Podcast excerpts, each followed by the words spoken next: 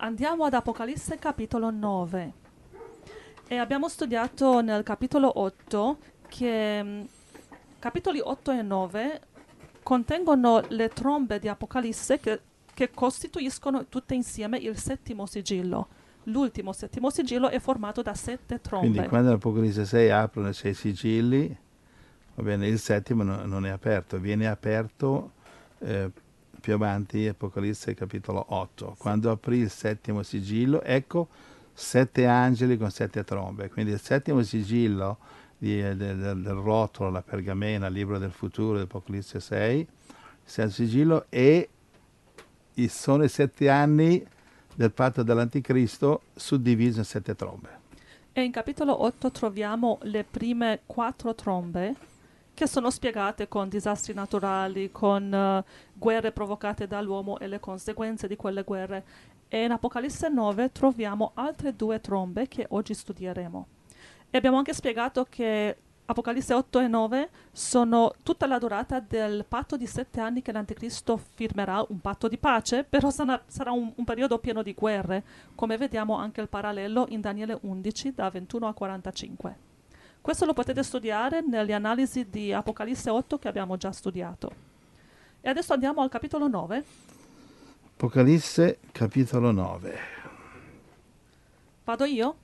Sì, eh, vi ho detto che Apocalisse 8 e 9 sono tra i, eh, tra la- la- la- i passaggi dell'Apocalisse tra i più difficili che ci sono e quindi cercheremo di avvicinarci il più possibile nell'interpretazione. Quello che, non s- quello che però Dio non l'ha ancora rivelato a nessuno praticamente, ve lo dirò, perché non voglio riempire le brecce con, le- con le mie opinioni. Quando è un'opinione ve lo dico anche. Va bene. Andiamo Angela. Verso 1, Apocalisse 9. Poi suonò la tromba il quinto angelo, e io vidi una stella caduta dal cielo sulla terra, e a lui fu data la chiave del pozzo dell'abisso. Quindi, quindi questa è una stella che riceve una chiave. Già qui andiamo nel misterioso. Chi ha visto mai una stella cadere dal cielo? E, e riceve una chiave. E allora, se questa stella riceve una- una chiave, non è dunque una normale stella cosmica, no? No, no, non può Ci essere. siamo fino a qui?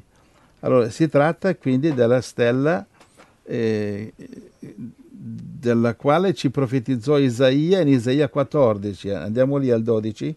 Ok? Allora, io ti ho dato qualche scrittura lì, giusto? Sì. Ecco, devi andare allora alla prima lì. Isaia 14, 12. Come mai sei caduto dal cielo, o astro mattutino? Allora, alt. Eh, la parola Lucifero, che significa Satana, che vu- vuol dire eh, luce, vuol dire l- colui che luccica, Lucifero. Ci sono anche chiese di Lucifero. Ora, la parola Lucifero la troviamo solo una volta nella Bibbia, in- infatti quella in inglese, Isaia 14, 12, dice come mai sei caduto, why, why did you fall, Lucifer? In inglese dice come mai sei caduto, Lucifero? perché Lucifero e astro mattutino è la stessa eh, cosa. Lucifero vuol dire astro mattutino. Va bene, allora qui il profeta Isaia nell'ottavo secolo a.C. profetizzava e diceva eh, Lucifero, um, Lucifero in, eh, eh, diciamo in, in ebraico e qui in italiano dice astro mattutino. No, ma anche la nuova Diodati dice o Lucifero. Ah ecco, perfetto. Anche in italiano la nuova Diodati Ecco. dice come mai sei caduto dal cielo, o Lucifero, figlio dell'aurora? Ecco, e come mai sei atterrato? Come mai sei stato gettato a terra, tu che atterravi le nazioni? Ecco, Isaia qui- 14, 12. Quindi io credo che questo quinto angelo che suona la tromba e che eh, vede una stella caduta dal cielo sulla terra non è altro che l'adempimento di questa profezia di Isaia otto secoli avanti Cristo che diceva eh, che parlava al diavolo e diceva o Lucifero o, o diavolo come mai sei caduto e infatti quando è, e quando è che cade? quando cade? Andiamo a Luca 10 17 quando cade questo eh, questo diavolo, Satana.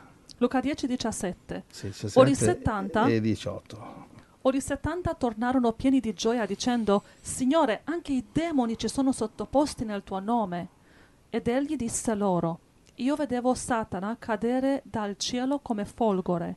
Luca 10, 17 e 18. Ecco, da qui ho sentito anche internet, eh, si senti cristiani che dicono il diavolo è già caduto dal cielo, Gesù lo ha visto in Luca 10 e vedevo Satana cadere come sfolgore, ma ci sono tante cose nella Bibbia che sono solamente proiezioni di quello che sarebbe avvenuto. Gesù vedeva il diavolo cadere, ha visto, cioè io vedevo Satana, Satana cadere come una folgore, appunto Apocalisse 9.1 eh, che dice io eh, torniamo lì e vide una stella caduta dal cielo sulla terra, va bene, e la, stanno parlando della stessa persona, Satana. Una cosa che io sempre ho creduto nella mia vita è um, che Satana è stato buttato fuori quando si è ribellato all'inizio della creazione, quando lui si è ribellato contro Dio, è stato buttato fuori dal cielo. Come mai?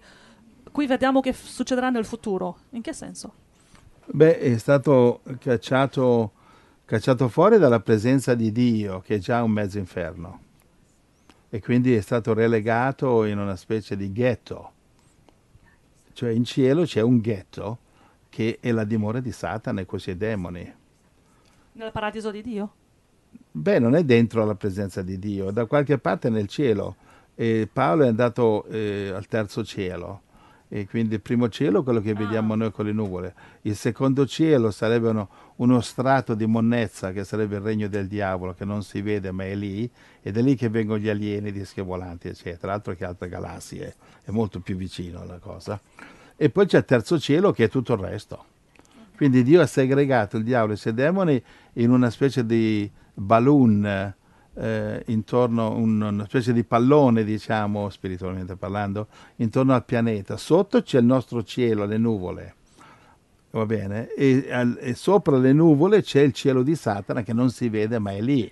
Infatti persone che hanno avuto esperienza di vita dopo la morte passano per un tunnel, quasi tutte, e, eh, perché questo tunnel li deve proteggere quando attraverseranno lo, lo strato la, strato, la stratosfera del, del, diavolo, perché se no i demoni attaccherebbero queste anime che vanno in cielo. Uh-huh. E allora c'è un tunnel per proteggerle. Uh-huh. Quindi il diavolo ha accesso nel cielo, in qualche zona del cielo, ma non nel paradiso di Dio. Non, Dio, non è che Dio deve sopportare la presenza del diavolo sempre lì nel paradiso. No, no, no. no. no. Sono segregati, limitati. Okay, okay. È come quando eh, Satana si presentò davanti a Dio nel libro di Giobbe, capitolo 1. Cioè, insieme ai figli di Dio arriva anche Satana, vede la differenziazione, non è un figlio uh-huh. di Dio, ma è Satana e eh, ricevette il permesso di andare da Dio per fare la sua richiesta, di tentare Giobbe, quindi deve andare col permesso speciale, non è che io adesso vado a busso alla porta del Presidente della Repubblica e mi riceve, no, chi sei tu? Uh-huh, uh-huh. E sono venuto qua a predicare, niente, non può entrare senza permesso e così anche Satana non entra, va bene? Ah, ed è per questo che il diavolo è chiamato il principe della potenza dell'aria, perché lui è in quei posti ecco, celesti. Ecco. Sì, cos'è Efesini 2.2 dice eh, la potenza dell'aria, il diavolo è nell'aria. Mm-hmm, mm-hmm. Nell'aria infatti ci sono tutte le malattie, sono nell'aria, i virus sono nell'aria, sarebbe una rappresentazione delle malattie spirituali che sono nell'aria che vengono portate dai demoni. Mm-hmm, capito, sì. Ma anche da questo posto tu dici che qui leggiamo in um, Apocalisse 9.1, Isaia 14.12, leggiamo che anche da quel posto dove ancora può avere accesso nel cielo sarà buttato fuori. Sì, prima volta fu gettato fuori dalla presenza di Dio e segregato in questo ghetto che si trova intorno al pianeta. La prossima volta sarà gettato anche da lì e appunto cascherà sulla terra come dice appunto il verso 1, vide una stella caduta dal cielo, perché Satana adesso non è all'inferno, non è sottoterra, è in cielo, in un ghetto cosiddetto, da dove sarà cacciato quando squillerà la quinta tromba che stiamo analizzando in questo momento, Apocalisse um, ehm, 9.1. E cosa fa il diavolo quando verrà gettato fuori, gettato giù? Cosa fa il diavolo? E praticamente, come vediamo in Apocalisse 12, eh, quando il diavolo viene gettato giù, eh, perseguita la Chiesa per la durata di tre anni e mezzo dalla tribolazione che sarà il tempo che Dio gli concederà. Apocalisse 13,5 eh, dice che l'Anticristo persegui- avrà potere sul, sul, mondo, sul suo mondo per tre anni e mezzo. Va bene? E quindi questo, quando, quando viene precipitato, perseguiterà la donna, come vediamo in Apocalisse 12, 13 e 14. E cosa farà? Va bene? Sì, sì, sì. Quindi gettato sulla terra, Dio gli concederà di liberare i suoi demoni imprigionati. In questo momento i, de- i demoni più irrigenerati, irrigenerabili, i più ribelli. Cosa fai con un cane che, te non, che non ti obbedisce? O lo elimini, te ne, te ne disfi, o lo leghi con una catena. A volte qui vengono elettricista, viene qualcuno qua, apriamo il cancello e, e aspetta che dobbiamo legare i cani. Sì, Va bene? sì, sì. E- e c'è anche il cartello fuori, pe- pericolo, cani liberi, Doberman liberi, Abbiamo- lo mettiamo lì per i ladri. E, e così, e cosa fa quando un demone non vuole obbedire? Dio lo lega con una catena e la catena si chiama l'abisso senza fondo. Va bene? E quindi questa stella che cade dal cielo riceve una chiave, libera i demoni dall'abisso senza fondo? Sì, Dio gli dà il permesso, non è che lui decide di liberare niente. Il diavolo è, è un- come un cane legato a una catena. C'è uno spazio attorno alla catena che può raggiungere e siamo noi che dobbiamo stare lontano dalla lunghezza della catena. E gli stolti che si avvicinano al diavolo dentro il suo eh, range, il- il- lo spazio di operazione satanico e viene assaltato dal cane perché sei entrato nello- nel territorio del cane, del diavolo. Quindi ci entri, come ci entri? E ti fai adescare pornografia, droga, disobbedienza ai genitori, eh, corri dietro la donna sbagliata, l'uomo sbagliato, poi ti accorgi che è uno stregone, è una strega, troppo tardi, adesso sei assuefatto, non puoi fare a meno del suo sesso. Sei entrato nello spazio satanico.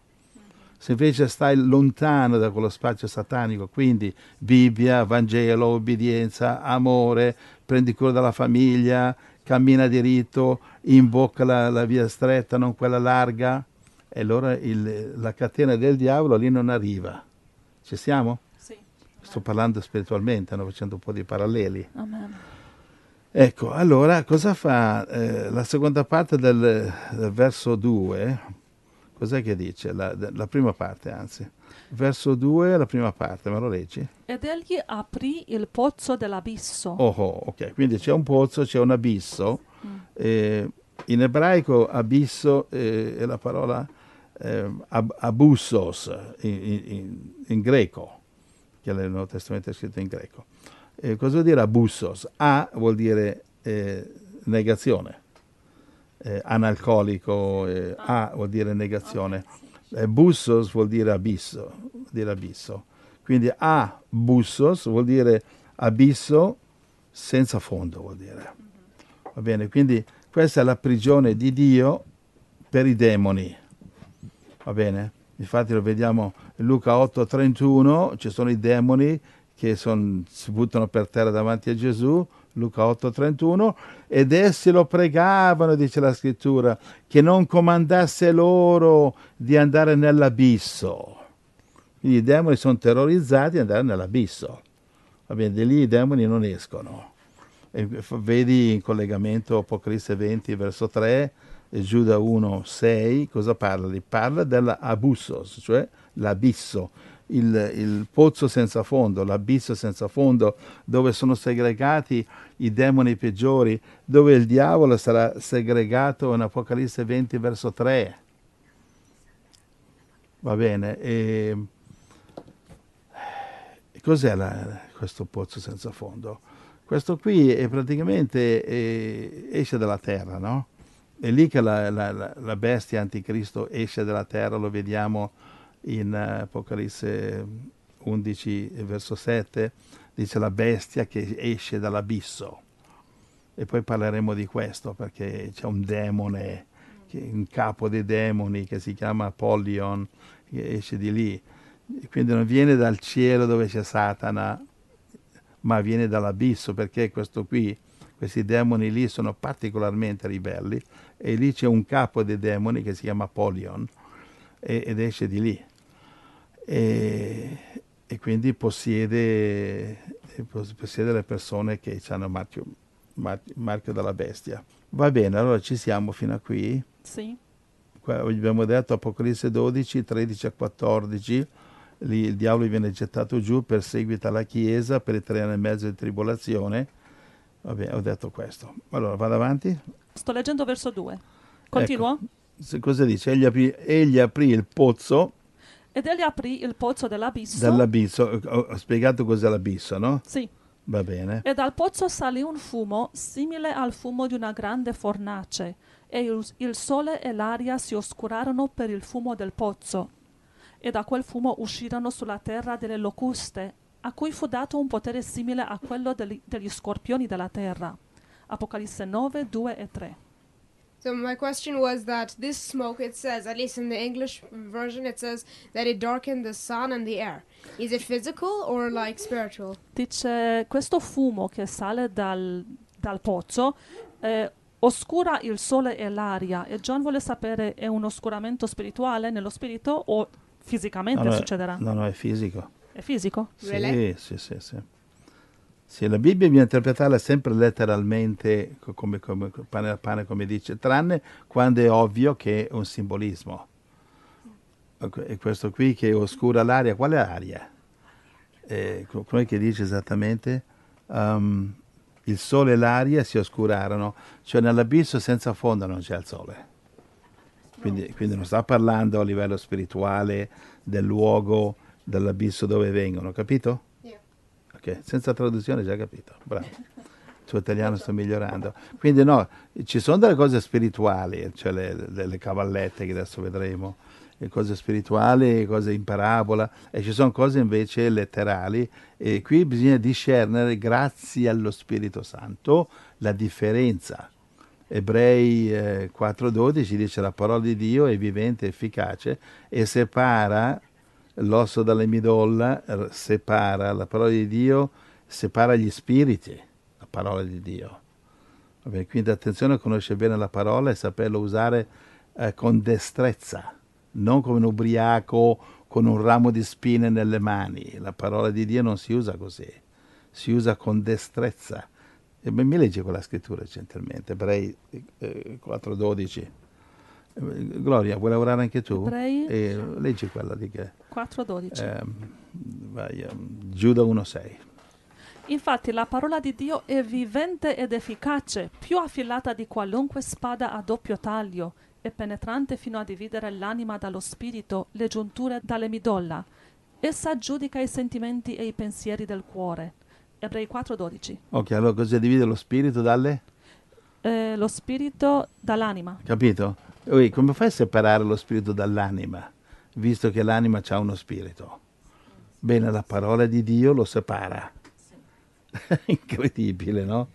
E adesso con la parola di Dio, analizzando e per grazia di Dio, comprendendo la parola di Dio, separeremo queste sette trombe che vengono dai, dai, dai sette sigilli e sette trombe che produrranno eh, poi sette anni di, di- di- di- di- patto dell'anticristo che apriranno a sette coppe di, di ira di Dio, cioè tutto va per sette qui. Che l'Apocalisse cammini sette a sette. Allora, dove siamo qua? Giuda 1.6? Sì, Giuda 1.6 Egli ha pure custodito nelle tenebre e in catene eterne per il gran giorno del giudizio gli angeli che non conservarono la loro dignità e abbandonarono la loro dimora.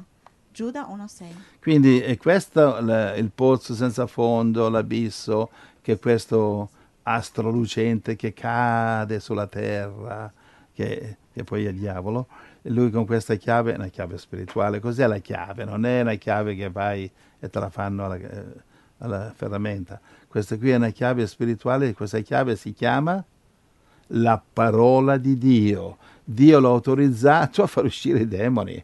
Dio ha comandato gli angeli davanti all'abisso con una spada di fuoco che il diavolo non può avvicinarsi, ha comandato spostatevi un pochino, fate uscire la monnezza, Quindi fate la- uscire ed escono, eh, adesso vedremo sotto forma di eh, locuste. Quindi la chiave è l'autorizzazione da parte di Dio di aprire il pozzo. La chiave è semplicemente che Dio ha detto aprite Ah, ok. e uscì eh, fuoco, fumo, un odore nauseabondo, lì c'è, capito? eh, Ma uscirono, dice verso 3, anche delle locuste. esatto, che- che tipo di locuste? adesso andiamo lì infatti. Tipo scorpioni. Che tipo di locuste sono Tu l'hai queste? già letto il 3? Sì, l'ho letto. Ecco, da- dal fumo uscirono locuste e, e fu dato loro potere simile agli scoppioni della terra. Quindi secondo te nell'abi- nell'abisso senza fondo, dove sono segregati, abbiamo letto in Giuda 1.6, i demoni, secondo te ci sono locuste normali? No, non credo che potrebbero sopravvivere in quel fumo e... Yaki. Eh, quindi, no, questi sono, questi sono demoni che il profeta ha cercato di illustrarle meglio che poteva, poveraccio. Mettiti tu nei, nei panni, o meglio nei sandali di Giovanni, il discepolo qui su Patmos, a cercare di spiegarti duemila anni fa queste cose che adesso le vedi che per noi sono normali, non lo erano duemila anni fa. E allora probabilmente il mondo non vedrà queste locuste perché sono demoni, sono esseri spirituali, ma è possibilissimo, come ho già detto, ho detto ripetutamente, c'ho anche dei video su internet, ho già detto che questi qui, questi, quando questi demoni escono dall'abisso e quando sono cacciati fuori dal cielo, è, è possibile che si presentino visibili all'umanità.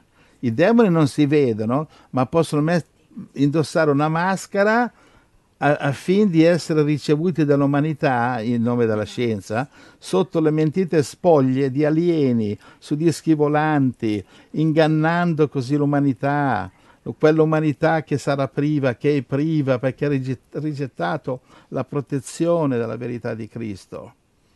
La parola ci avverte che l'aria sarà intossicata, il sole sarà oscurato, e locuste lì non possono vivere, si tratta quindi di spiriti.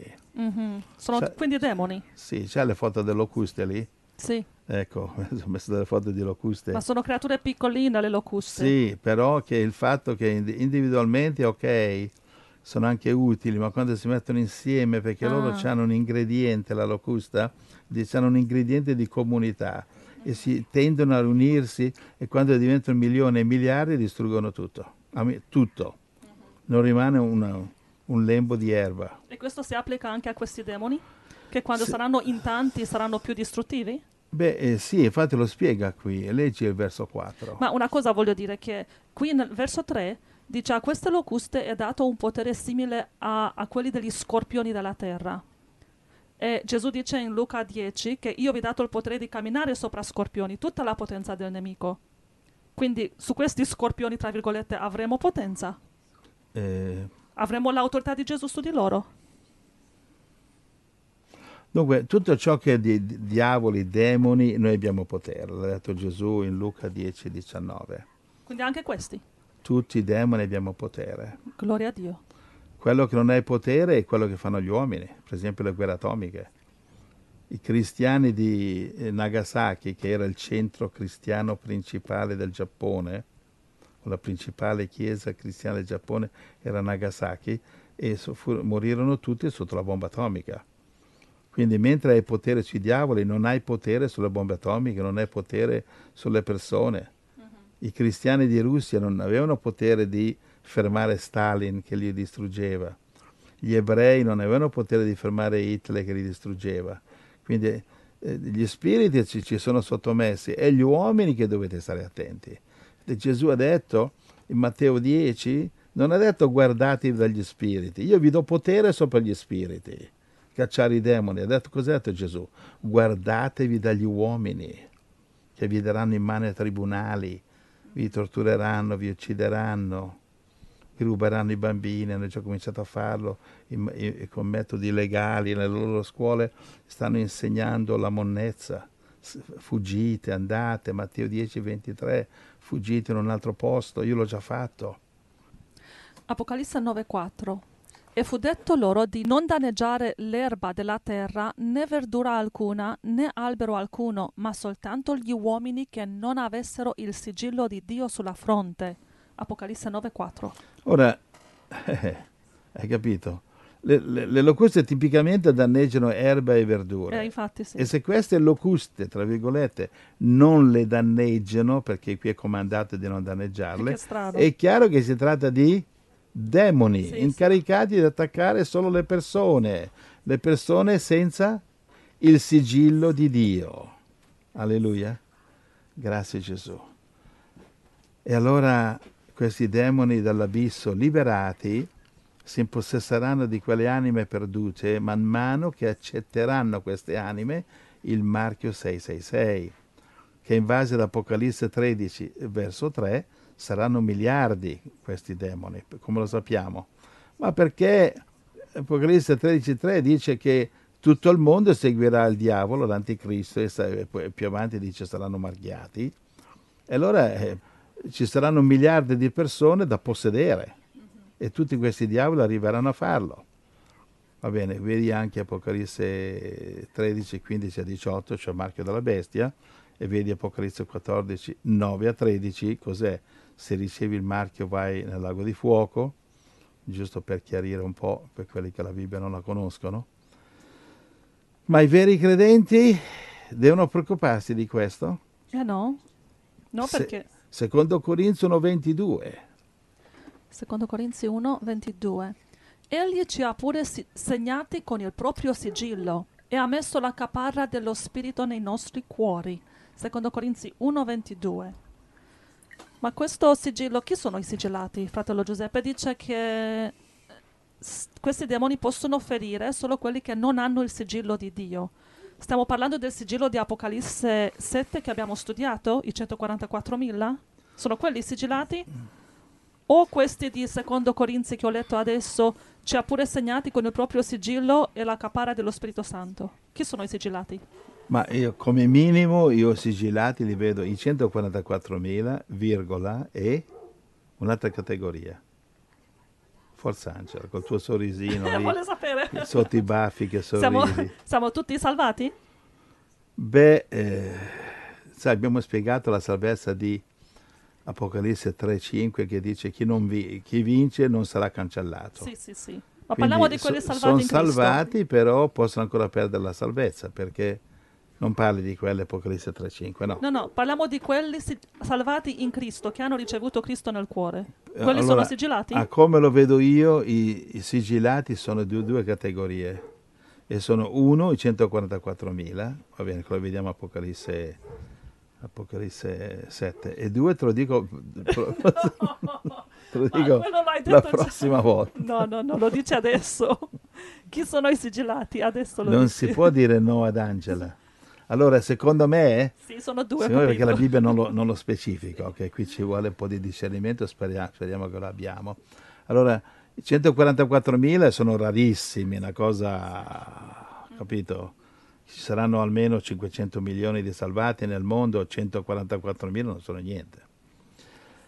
E, e secondo me gli altri, eh, andiamo a Efesino 1.13. Ok. Efesini 1:13. In lui voi pure, dopo aver ascoltato la parola della verità, il Vangelo della vostra salvezza, e avendo creduto in lui, avete ricevuto il sigillo dello Spirito Santo che era stato promesso. Efesini 1:13. Ecco, secondo Corinzi 1.22 l'hai letto? Sì. L'hai letto. Bene, eh, segnati col sigillo e ha messo la caparra, lo Spirito Santo, ai nostri cuori. Allora, non è chiarissima la Bibbia su questo, qui dobbiamo cercare di discernere. Allora, secondo me, sono uno sono i 144.000 e due sono quelli che la sposa di Cristo, quelli che veramente sono salvati, non i cristiani nominali dalla panca calda alla domenica. Quelli sono il libro della vita, Apocalisse 3.5, dal quale puoi venire cancellato, come giustamente dicono la maggioranza delle chiese che non credono che nessuno può essere salvato con la sicurezza, sbagliano. Loro non sono sicuri, se sono solamente nel libro della vita cancellabile, ma quelli che sono nel libro dell'agnello no, quelli hanno la, la sicurezza perché è garantita dal sangue di Gesù, è garantita dagli angeli, va bene? È garantita, garantita dal sigillo. Per esempio, quella parte della Chiesa che va e la donna nel deserto, che va nel posto preparato da Dio viene protetta da questi demoni? Certo, Sono sigillati anche loro? Sicurissimo, questa è la sposa di Cristo, stiamo scherzando. Quindi non possiamo sapere esattamente chi è sigillato e chi no, però quelli- tra Ne- quelli salvati ci sono. Nessun essere umano è sicuro che è sigillato e chi no, perché lo devi discernere attraverso i frutti. Come ha detto Gesù Matteo 7:20, ha detto si colgono eh, dalle spine, si colgono pru- eh, frutti, no, E dai loro frutti li riconoscerete. Verranno molti falsi profeti riconoscerete dai frutti. Va bene, quindi se vuoi sapere chi è sigillato e chi no, devi guardare i frutti. Se c'è una sorella, un fratello che è innamorato pazzo di Gesù e che quello che può fare lo fa, magari è poco, magari è solo prendersi cura del, del marito, della moglie, dei figli, evangelizzare quando può, dove capita, poverina o poverino, però fa quello che può, come quella donna che ha messo il profumo sui piedi di Gesù e tutti la criticavano, tutti i farisei, eh, e Gesù ha detto lasciatela in pace. Lei ha fatto quello che ha potuto. Ha potuto solo versare profumi sui suoi piedi. Non poteva fare altro, però lo ha fatto. Ora Dio non ci giudica per quello che non facciamo o per che per quanto facciamo. Dio ci giudica per quello che potevamo e abbiamo detto no Gesù, no Signore. Andiamo avanti? Sì, sì. Allora, gloria al Signore. Allora, quelli che hanno ricevuto Gesù e che lo seguono, non solo religiosamente, ma nelle opere in Cristo e nei fatti, questi sono scritti nel libro dell'agnello, questi sono sigillati. Mhm, sì. Potranno morire come martiri, sì, ma non potranno perdere la salvezza. D'accordo? Amen. Allora, continuiamo a vedere cosa fanno queste locuste, questi demoni. Saltiamo al verso, al verso 5? No, andiamo, seguiamo. Apocalisse 9:5 E fu loro dato il potere non di ucciderli, ma di tormentarli per cinque mesi. E il loro tormento era come il tormento dello scorpione quando punge un uomo. In quei giorni gli uomini cercheranno la morte, ma non la troveranno. Desideranno di morire, ma la morte fuggirà da loro. Apocalisse 9, 5 e 6. E infatti, vedete, dovete vedere come Angela controlla gli scarponi, con la, con la- con la pila elettrica sotto il letto. Angela, cosa fai? Eh, così. Ultimamente non tanto, però lo facevo prima sì. Sì, perché abbiamo eliminati tutti, no? Sì, erano scorpioni sotto i Se letti. c'è qualche fratello o sorella pratica di scorpioni, venite qua a aiutare Angela, lei apprezza molto. No, all'inizio avevo tanta paura di loro, non ero mai abituata, in Europa non ho mai visto scorpioni, però qui erano così dappertutto. Però un po' di anni dopo, ci è voluto un po' di anni, mi sono abituata, non ho più paura di loro. Ho imparato Eh, dalla Bibbia, Gesù ha detto avete il potere di camminare sopra di loro. Infatti, da quando ti sei messa in puntata Eh, sì. così, abbiamo più visto scorpioni, sono spariti. Non è incredibile come la Bibbia ha una scrittura anche per questa situazione? Gloria a Dio. But there is one good of scorpions. In the desert, they say when you want to find water, you follow a scorpion sometimes. Mm, capito? Dice, se ti trovi in un deserto e cerchi l'acqua, se segui un scorpione ti, un scorpione ti porta Because all those, the lizards, the scorpions, all those animals, they have to find water. So they know exactly where to find waters. Perché, Water. perché gli animali che vivono nel deserto devono trovare l'acqua per sopravvivere. Sì, infatti c'erano in, certi- in certe giungle, per- trovano l'acqua dando, dando da mangiare sale alle scimmie.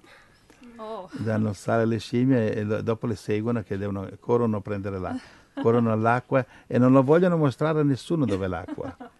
E allora ti gli dai il sale e ti portano là. Allora, qui cosa abbiamo letto al verso 5? Che ehm, Non uccidono gli uomini ma li tormentano. per cinque mesi. Allora, qui i casi sono due. Cosa sono questi cinque mesi? O si tratta di una maledizione della durata di cinque mesi che proviene da questi scorpioni demoni, oppure è una cosa più terra-terra. O come dire, sono contaminazioni radioattive dovute a guerre nucleari che persisteranno cinque mesi. Quindi qua uno o l'altro. Insomma. In ogni caso i figli di Dio faranno bene a non trovarsi nel luogo sbagliato, momento sbagliato, come dicevo prima avvenuto per i cristiani di Nagasaki, centro cristiano giapponese era Nagasaki e i, i cari democratici americani hanno proprio scelto quello, guarda caso. Guarda, Dio ci avverte in Apocalisse 18:4, andiamo lì. Sì. Poi udì un'altra voce dal cielo che diceva: Uscite da essa, o popolo mio, affinché non siate coinvolti nei suoi castighi. Apocalisse 18:4. Va bene, quindi, quindi non ascoltate i falsi profeti che dicono non lasciamo il nostro edificio, le nostre panche, l'aria condizionata di questo edificio. Eh, fratello Giuseppe un pazzo, il mio Dio è capace di proteggermi qui in mezzo alle mie comodità, ai miei soldi, il mio lavoro, la macchina, l'aperitivo, eccetera. Oh, come si sta bene col cappuccino e la brioche. Tanto Dio è capace di proteggermi. Ma bisogna vedere se vuole. Il problema non è se è capace o no. Il problema è che se Elia non andava a Ruscello Cerid, eh, primo re 17, se non andava a vedova di Sarepta, Dio non lo proteggeva Elia. Va bene? Amen. Come non ha protetto il profeta di eh, primo re 13, cosa ha fatto lì? Gli ha detto vai in questo posto, vai lì, profetizza contro il re e poi torna per un'altra strada, non mangiare, non bere. E lui invece ha mangiato e bevuto e Dio ha mandato il leone e lo ha ucciso. Ma Dio non era capace, è certo che era capace, ma se tu non obbedisci a quello che Dio ti dice, non è che non è capace.